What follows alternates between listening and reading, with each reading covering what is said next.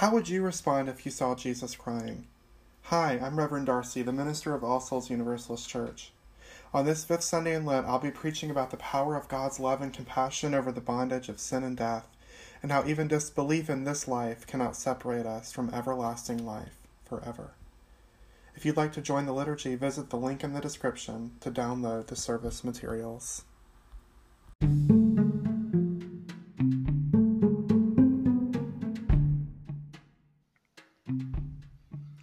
Are you longing for love and acceptance?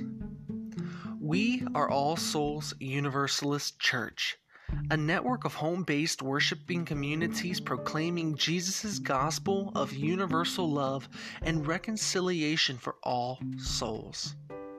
You are a beloved child of God, no matter who you are, what you look like, who you love, what you believe where you are from, or how you identify or express yourself. Join us as we journey together following the light of Christ.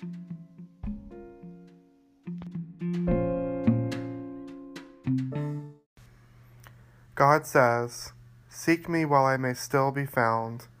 Call upon me while I am near. Let the corrupt abandon their ways, the evil their thoughts let them return to the Almighty, and I will have mercy on them. Return to God, for I will freely pardon. Isaiah 55, 6 to 7.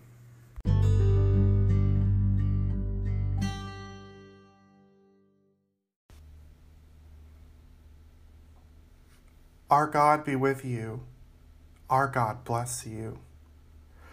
Come, O light of the world and fill this place and your people with your spirit of love and compassion. Drive away all of the darkness of fear and doubt in our lives and replace it with courage and faith. May we become a reflection of your compassion and love in all that we do. In your name we pray. Amen. Open our lips, O God, and our mouths will declare your praise. To the ruler of ages, the immortal, the invisible, the only God, be honor and glory for ever and ever. Amen.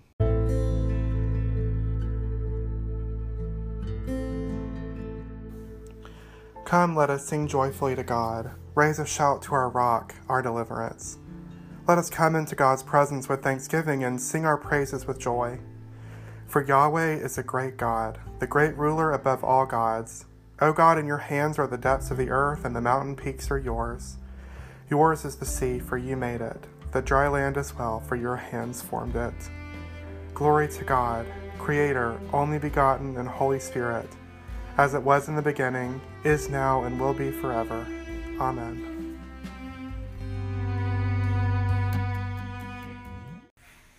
Let us profess our common faith in our God. We believe in one God of love, light, and life, creator of all things, whose only begotten, Christ Jesus, has liberated all people from sin and death, making us all one family of equal members, commanded to love and serve one another. This God demands justice from all people, but shows mercy in equal measure restoring all souls to God after sanctification in this life or the next. This God is revealed to the whole world by the Holy Spirit and is bound to us and to all creation by the mysteries of faith. To this one God, Creator, only begotten, and Holy Spirit, be glory and honor forever and ever. Amen. Today's psalm is Psalm 130, that we shall read responsively by alternating whole verse. Out of the depths I cry to you, Yahweh. God, hear my voice. Let your ears be attentive to my voice, my cries for mercy. If you kept track of our sins, Yahweh, who could stand before you? But with you is forgiveness, and for this we revere you. So I wait for you, Yahweh, my soul waits, and in your word I place my trust. My soul longs for you, Yahweh, more than sentinels long for the dawn, more than sentinels long for the dawn. Israel, put your hope in Yahweh, for with Yahweh is abundant love and the fullness of deliverance. God will deliver Israel from all its failings. Glory to God, Creator, only begotten, and Holy Spirit, as it was in the beginning, is now, and will be forever. Amen. A lesson from the book of Ezekiel. The hand of Yahweh was upon me, and it carried me away by the Spirit of Yahweh, and set me down in a valley, a valley full of bones. God made me walk up and down among them, and I saw that there was a vast number of bones lying there in the valley, and they were very dry. God asked me, Mere mortal, can these bones live? I answered, Only you know that, sovereign Yahweh. And God said, Prophesy to these bones and say to them, Dry bones, hear the word of Yahweh. Sovereign Yahweh says to these bones, I am going to breathe life into you. I will fasten sinews on you, clothe you with flesh, cover you with skin, and give you breath. And you will live, and you will know that I am sovereign Yahweh. So I prophesied as I was commanded, and as I prophesied, suddenly there was a noise, a rattling, and all these bones came together, bone to matching bone. As I watched, sinews appeared on them, flesh clothed them, and skin covered them, but there was no breath in them. Then God said to me, Prophesy to the wind, prophesy, mere mortal, and say to it, Thus says sovereign Yahweh, Approach from the four winds, breath, and breathe on these slain, that they may live. I prophesied as I was commanded, and breath came into them. They came alive and stood upon their feet, a vast multitude. Then God said to me, Mere mortal, these bones are the whole house of Israel. The people keep saying, Our bones are dry, our hope is gone, and we are doomed. Prophesy therefore and say to them, Thus says sovereign Yahweh, I am going to open your graves and raise you up from the dead, my people. I will return you to the land of Israel. When I open your graves and raise you up, you, my people, will know that I am Yahweh. Then I will put my spirit into you and will return you to life, and I will settle you back in your own land. Then you will know that I, Yahweh, have spoken and made all this happen, says sovereign Yahweh. Listen to what the Spirit says to God's people. Thanks be to God.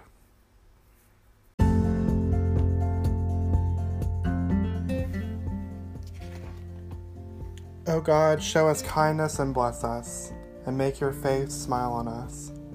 For then the earth will acknowledge your ways, and all the nations will know of your power to save. Let the peoples praise you, O God, let all the peoples praise you. Let the nations shout and sing for joy, for you dispense true justice to the world. You guide the nations of the earth. Let the peoples shout and sing for joy, let all the peoples praise you. The land has given its harvest, God, our God has blessed us. May God bless us, and may God be revered even to the ends of the earth.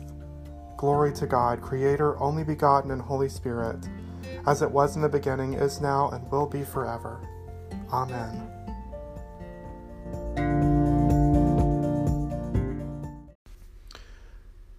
A lesson from the Gospel according to John. There was a certain man named Lazarus who was sick.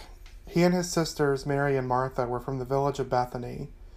Mary was the one who had anointed the feet of Jesus with perfume and dried his feet with her hair, and it was her brother Lazarus who was sick. The sisters sent this message to Jesus Rabbi, the one you love is sick. When Jesus heard this, he said, This sickness will not end in death. It is happening for God's glory, so that God's only begotten may be glorified because of it. Jesus loved these three very much, yet even after hearing that Lazarus was sick, he remained where he was staying for two more days. Finally, he said to the disciples, Let us go back to Judea. They protested, Rabbi, it was, it was only recently that they tried to stone you, and you want to go back there again? Jesus replied, Aren't there twelve hours of daylight? Those who walk by day won't stumble, because they see the world bathed in light. Those who go walking by night will stumble, because there is no light to see them. After Jesus said this, he said to the disciples, Our beloved Lazarus has fallen asleep, but I'm going to Judea to wake him. The disciples objected, But Rabbi, if he's only asleep, he'll be fine. Jesus had been speaking about Lazarus' death, but they thought he was talking about actual sleep. So he said very plainly, Lazarus is dead.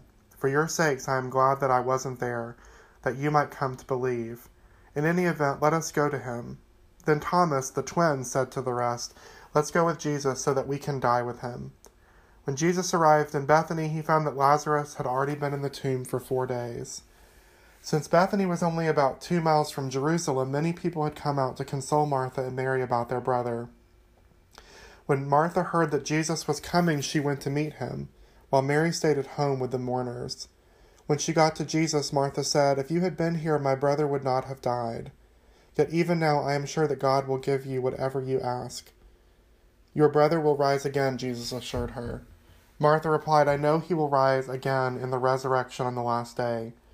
Jesus told her, I am the resurrection and I am the life. Those who believe in me will live, even though they die. And those who are alive and believe in me will never die. Do you believe this? Yes, Martha replied. I have come to believe that you are the Messiah, God's only begotten, the one who is coming into the world. When she said this, Martha went back and called her sister Mary. The teacher is here asking for you. She whispered. As soon as Mary heard this, she got up and went with him. Jesus hadn't gotten to the village yet. He was at the place where Martha had met him. Those who were there consoling her saw her get up quickly and followed Mary, thinking she was going to the tomb to mourn. When Jesus got to when Mary got to Jesus, she fell at his feet and said, If you had been here, Lazarus never would have died. When Jesus saw her weeping, and the other mourners as well, he was troubled in spirit, moved by the deepest emotions. Where have you laid him? Jesus asked. Come and see, they said. And Jesus wept. The people in the crowd began to remark, See how much he loved him. Others said, He made the blind person see. Why can't he have done something to prevent Lazarus' death? Jesus was again deeply moved. They approached the tomb, which was a cave with a stone in front of it. Take away the stone, Jesus directed. Martha said, Rabbi, it's been four days now. By this time there will be a stench. Jesus replied, Didn't I assure you that if you believed you would see the glory of God? So they took the stone away. Jesus raised his eyes to heaven and said, Abba, thank you for hearing, having heard me. I know that you always hear me, but I have said this for the sake of the crowd, that they might believe that you sent me. Then Jesus called out in a loud voice, Lazarus, come out! And Lazarus came out of the tomb, still bound head and foot with linen strips, his face wrapped in a cloth. Jesus told the crowd, Untie him and let him go free. Many of those who had come to console Martha and Mary and saw what Jesus did put their faith in him. Hear what the Spirit is saying to God's people. Thanks be to God.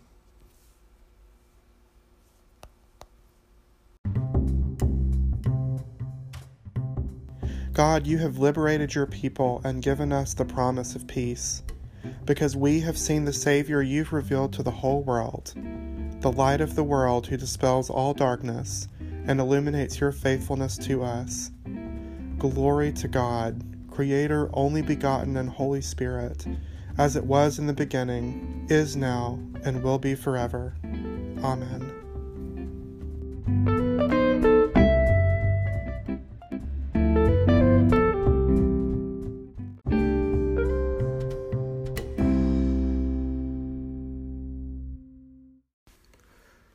God of life, in your hands are the fate of the whole of creation, and only you can truly free us from the certainty of death.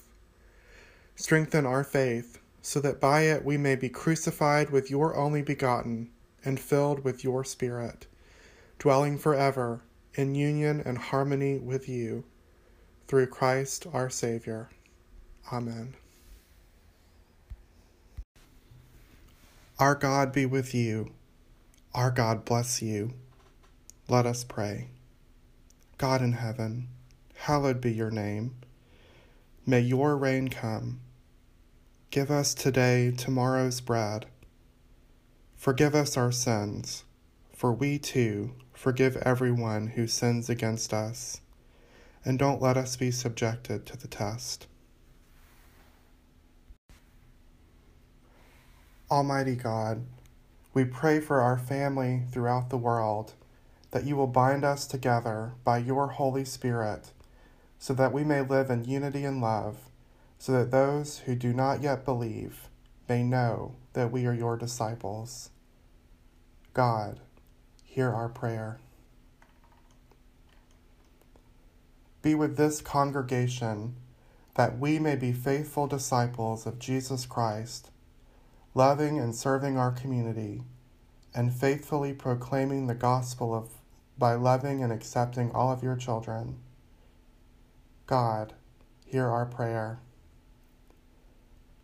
Be with those who hold civil authority on the earth, that they may do justice, love mercy, and walk humbly before you so that the people of all nations may dwell in safety, and that the peace which only you can give may reign throughout the earth.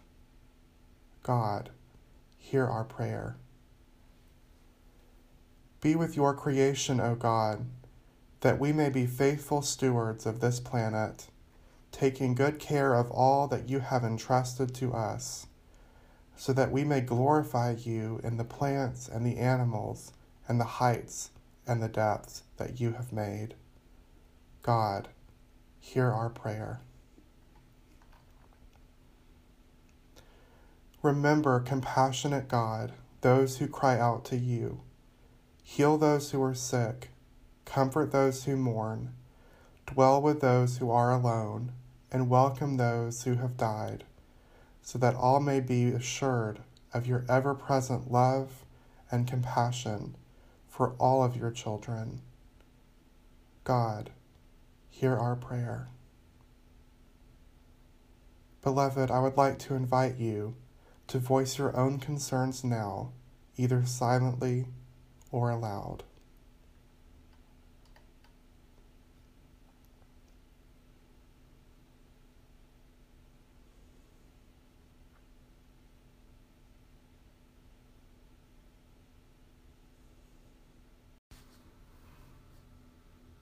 God of grace, who has given us this new day. Give us strength throughout our busy day so that we may resist the powers of darkness and sincerely proclaim your love. Through Jesus Christ our Savior. Amen. Gracious God, we thank you for all that you've done for us and for all that you are going to do for us. We thank you for our salvation in Jesus Christ and for your daily presence in our lives through the Holy Spirit. Reveal your love and faithfulness to us this day so that we may reflect your light to the world in faithful witness of your love and acceptance of your children. In Jesus' name we pray. Amen.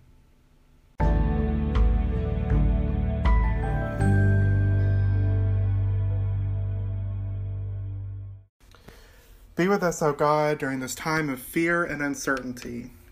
Guide us by your light and give us wisdom to see the lessons you are teaching us in this time of trial. And grant us grace to accept your answer through Christ our Savior. Amen. I'm an ugly crier. My face gets all squashed and like an accordion, and my nose runs like a tap, but thankfully, when I have a good cry, it's short lived. Now, normally I tend to have what I call a mournful weep instead of a real cry that consists of a few tears and a heavy heart that lasts for hours. Now, this may be visibly preferable to a good, hard, ugly cry, but emotionally, I think I'd rather have it over and done with. I also tend to not have a good cry in front of people. I prefer to throw myself on my bed like a Disney princess and share my sorrows only with my pillow and my close woodland friends. Occasionally, I do cry in front of people, and the result is quite startling. I remember the first time I cried in front of my best friend, and he just sat there paralyzed with shock. He said to me later, You're such a strong person, I was literally afraid to see you cry. Now, I wonder how the disciples and Mary and Martha and their posse of mourners felt when they saw Jesus cry. Just picture it this strong, powerful person they'd witnessed face the wrath of the Pharisees and temple authorities without emotion, and then have seen perform these wonderful signs and miracles without even batting an eyelash. And, and suddenly, he's displaying raw human vulnerability. Now, many of them may already believe he's the Messiah, the chosen one of God, and they're shocked to see him in tears. Why should the Almighty show this human emotion? Indeed, in all of my years as a reader of the Gospels, I, as a secondhand observer, can only think of one other time when Jesus' human emotions came out in a stunning way. That is the clearing of the temple. So, my, my takeaway is that only really terrible things get Jesus emotional. With that in mind, there are three clear responses to Jesus' tears that, that we can glean from this gospel lesson. The first is that of disbelief or skepticism. They say he gave sight to the blind, yet he didn't save his friend. Even Mary, who earlier in the gospel has sat at Jesus' feet and shown great faith, has said to him, If you'd only come, you'd have saved him. Even Jesus' own disciples seem skeptical. The entire time they discussed their impending trip to Judea, not one said anything to indicate their faith that Jesus would heal Lazarus one way or the other. Even when they find out that Lazarus is dead and Jesus is still determined to go and do something, there's not a statement of faith that Jesus can do the unthinkable. In fact, the only thing any of the apostles say, disciples say is, is Thomas's cynical statement that, well, we should go and die with Jesus at the hand of the Pharisees. Then, of course, is the other response. Well, he must have really loved Lazarus to be crying so much for him. Now, this response is an outright denial of Jesus' godness of, and of his power to breathe life into Lazarus' dry bones. They see Jesus' emotion and, and correctly see it as raw human grief, but they don't acknowledge the raw spiritual power and life giving potential that lies before them. They clearly do not see Jesus as the Christ, the Savior of the world, for if they did, they would surely remember the prophecy from Ezekiel when the prophet sees God restoring life to dry bones.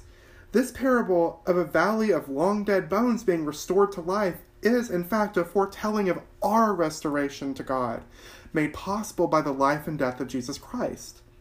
It's a clear statement that our God of life has full power over the dead as well as the living.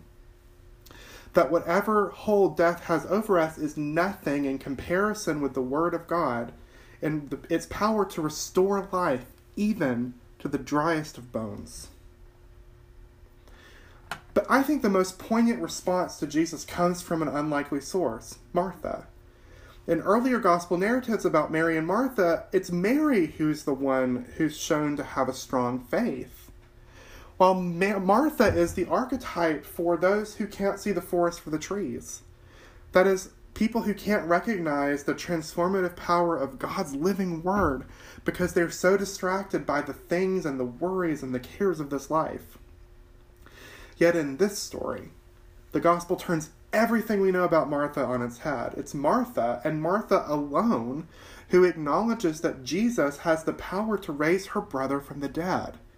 It's not the faithful Mary or Jesus' disciples who have been with him every step of his ministry that vocalize this. Rather, it's Martha. Martha, who earlier complained to Jesus that Mary spent all of her time listening to his teachings instead of helping her in the kitchen. It's this woman who has total faith in Jesus. Martha tells Jesus two things. First, that she knows that Jesus could have saved her brother from death. She recognizes what the skeptics do that Jesus can perform miracles. Yet, the second thing she tells him speaks volumes. I'm certain, she says, that God will do whatever you ask. Now, she doesn't vocalize her hope that he's going to raise her brother from the dead. She trusts that Jesus can and will do the right thing. But there's no belief. Belief isn't knowledge. Belief implies that another explanation may be present and you just happen to believe this one, to, to pick this one as the most plausible. Belief is changeable. Martha doesn't believe that Jesus can do the unthinkable. She says that she is certain that he will. Certainty, unlike belief, is immovable. Martha knows beyond any doubt that Jesus can and will do whatever he wants because God will be the one behind his actions. And it's in his reply that Jesus sets the stage for the rest of the gospel and the crucial the central crux of our Christian faith. Death is not a finality. Jesus teaches us that because of him, we may be raised from death into new life. That whatever the world may throw at us, know, COVID 19, for example, our soul is not lost forever. Death is only a temporary jail in which sin may hold us and torture us and make us fearful. And with that, Jesus raises Lazarus from the dead. Now, while on the surface, Jesus' discussion about resurrection and life may apply more specifically to Lazarus and maybe more broadly to the resurrection of our bodies, the deeper meaning lies in the spiritual realm. Sin, we believe, is a state of spiritual death, and as we discussed last week, it's a form of blindness in which we cannot see ourselves or other people or the world in the way that God does the way that God sees us, and the way that God sees the world, and God sees the people in the world. Sin doesn't separate us from God, but it does set, disconnect us from our ability to recognize and give and to give ourselves the love and acceptance that God is already giving to us. When Jesus says he's the resurrection and life, he's not merely speaking of a physical resurrection of our bodies, a resurrection from physical death back into physical life. Rather, he's speaking of our restoration, the restoration of our souls to spiritual life. Jesus says, I am the resurrection and I am the life. Those who believe in me will live, even if they die. Now let's take apart the statement. Jesus is teaching that our soul the thing that gives us gives us our, our essence, our life, everything about us is wrapped up in our soul. That is not tied to our body. Our belief in Jesus and our belief in his promise of eternal life is not tied to our body. It's not tied to this, to our physical life, to what's going on right here, right now, but to our soul and to our spiritual life. So even if our body dies, our soul will live on he doesn't stop here. Jesus also says, And those who are alive and believe in me will never die. Now, what does this mean?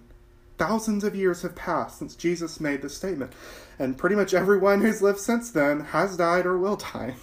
Not even pretty much everybody. Like it's an it's an eventuality. We know we're going to die. So what is Jesus saying? What Jesus is saying is that those who physically die in a state of grace, that is, those who leave this life, this physical life, having believed in the promise of everlasting life, will never experience spiritual death. They will be drawn immediately into the loving and forgiving embrace of God.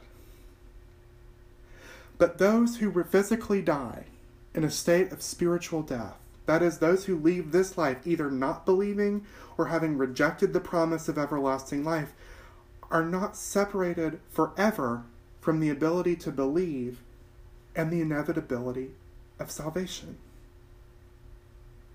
Think about that.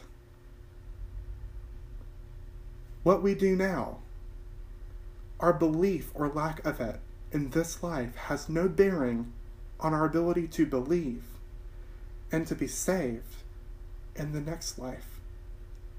That when the physical is gone, the spiritual lives on, and the spiritual life and our soul has the ability to do all of the things in that spiritual realm that we can do now in the physical one.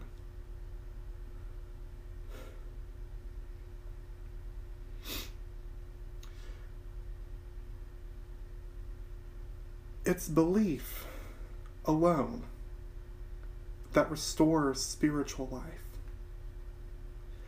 And Jesus makes no indication that our belief is tied in any way to the things we do in our physical life. Rather, if the story of the resurrection of Lazarus from physical death teaches us anything, it's that our spiritual resurrection into new life is contingent entirely upon the actions of God. We have no idea if Lazarus believed or not we do know that without Jesus, Lazarus would have been bound in the prison of death forever. For this reason, Lazarus can be seen as a symbol of those who die outside of the state of grace. And his resurrection can be seen as a foreshadowing of both Jesus's uh, both Jesus's destruction of the gates of hell and thereby death, as recounted in 1 Peter 3 19 through 20, but also of God's perpetual response to the unsaved and punishment in hell. And that is that God doesn't leave us to linger forever in death. God God's response to our state of spiritual death is weeping.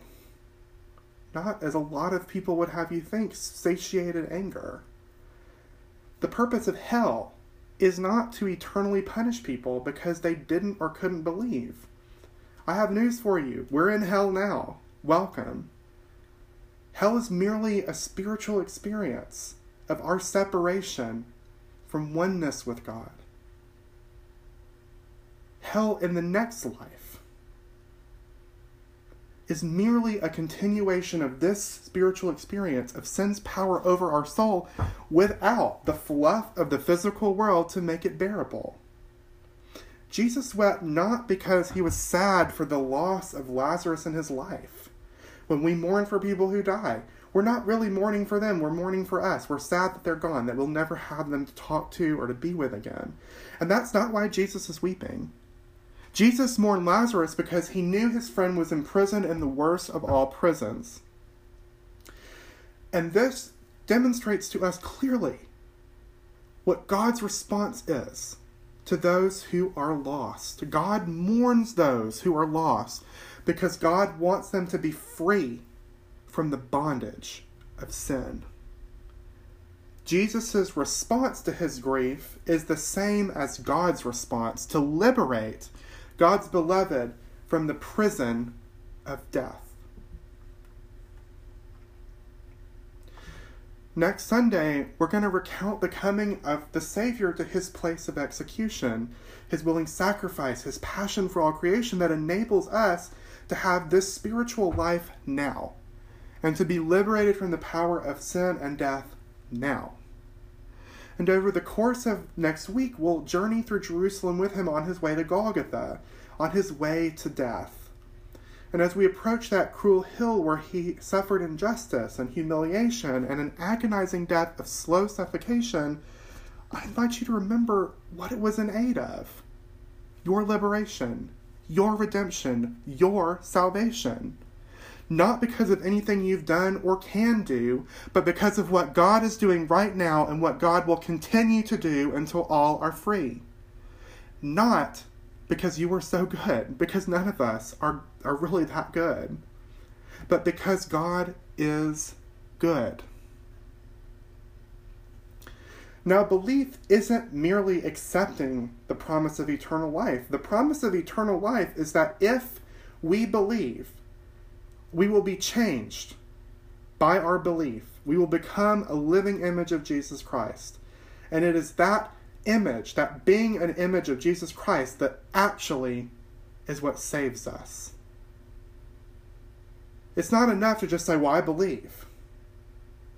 You have to be changed by your belief, to be transformed by your belief. And so, as we approach Easter, I invite you to repent of the evil that you have done and the evil done on your behalf so that you may be crucified with Christ now, becoming a living image of Him as He transforms you by the power of God's Holy Spirit and brings you into eternal life now. But regardless of what happens, regardless if you really believe now and if you're transformed now, you're not lost from God. Never will you be lost from God. Not now, not when you're dead, regardless of what you have done or what you will do. Because God is going to save you from the clutches of sin that keeps you from seeing just how perfect and accepted and loved you are right now in this moment. God's invitation to repentance isn't simply an invitation to change, an invitation to turn or burn. It's an invitation to surrender your fear and your pain and be liberated from it. to change not who you are, but to become a better version of yourself, to become a better version of the person you are right now, the person God made you to be. You don't change and then you believe. You believe and then you are changed. You don't have to do anything. You just have to believe and trust. If Lazarus is a symbol of lost humanity, then Martha is a symbol of humanity's hope and faith. Martha didn't know what Jesus was going to do, but she trusted that he would make all things right again. Beloved, we don't know what God is going to do, how God is going to save us, or how the experience of God's grace will transform our lives. Like Martha, we need to begin this journey with God. And all we need to do is to trustfully surrender ourselves into the loving and compassionate hands of God. Beloved, if you are ready to surrender, to be transformed from the bondage of sin and death into liberation, the liberation of God's love and acceptance, join your heart with mine as I pray for us. Loving God, thank you for never giving up on me, even when I reject you and run from you. I repent of all the ways I have run from you and your love by hurting myself and hurting other people. And I surrender my whole self to you. Now, as your child, I place all of my trust and my hope in you. Through Christ my Savior. Amen.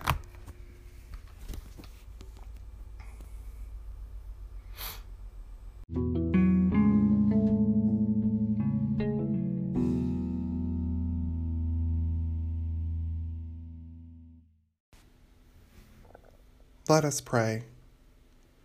Almighty God, you've promised to be present where two or more are gathered together in the name of Jesus, and that all we ask in his name will be answered.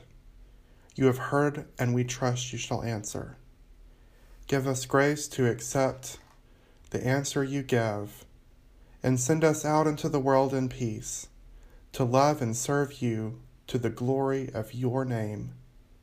In Jesus' name we pray. Amen. My friends, may the grace of our Savior Jesus Christ, and the love of God, and the friendship of the Holy Spirit be with us all, now and forever. Thanks be to God.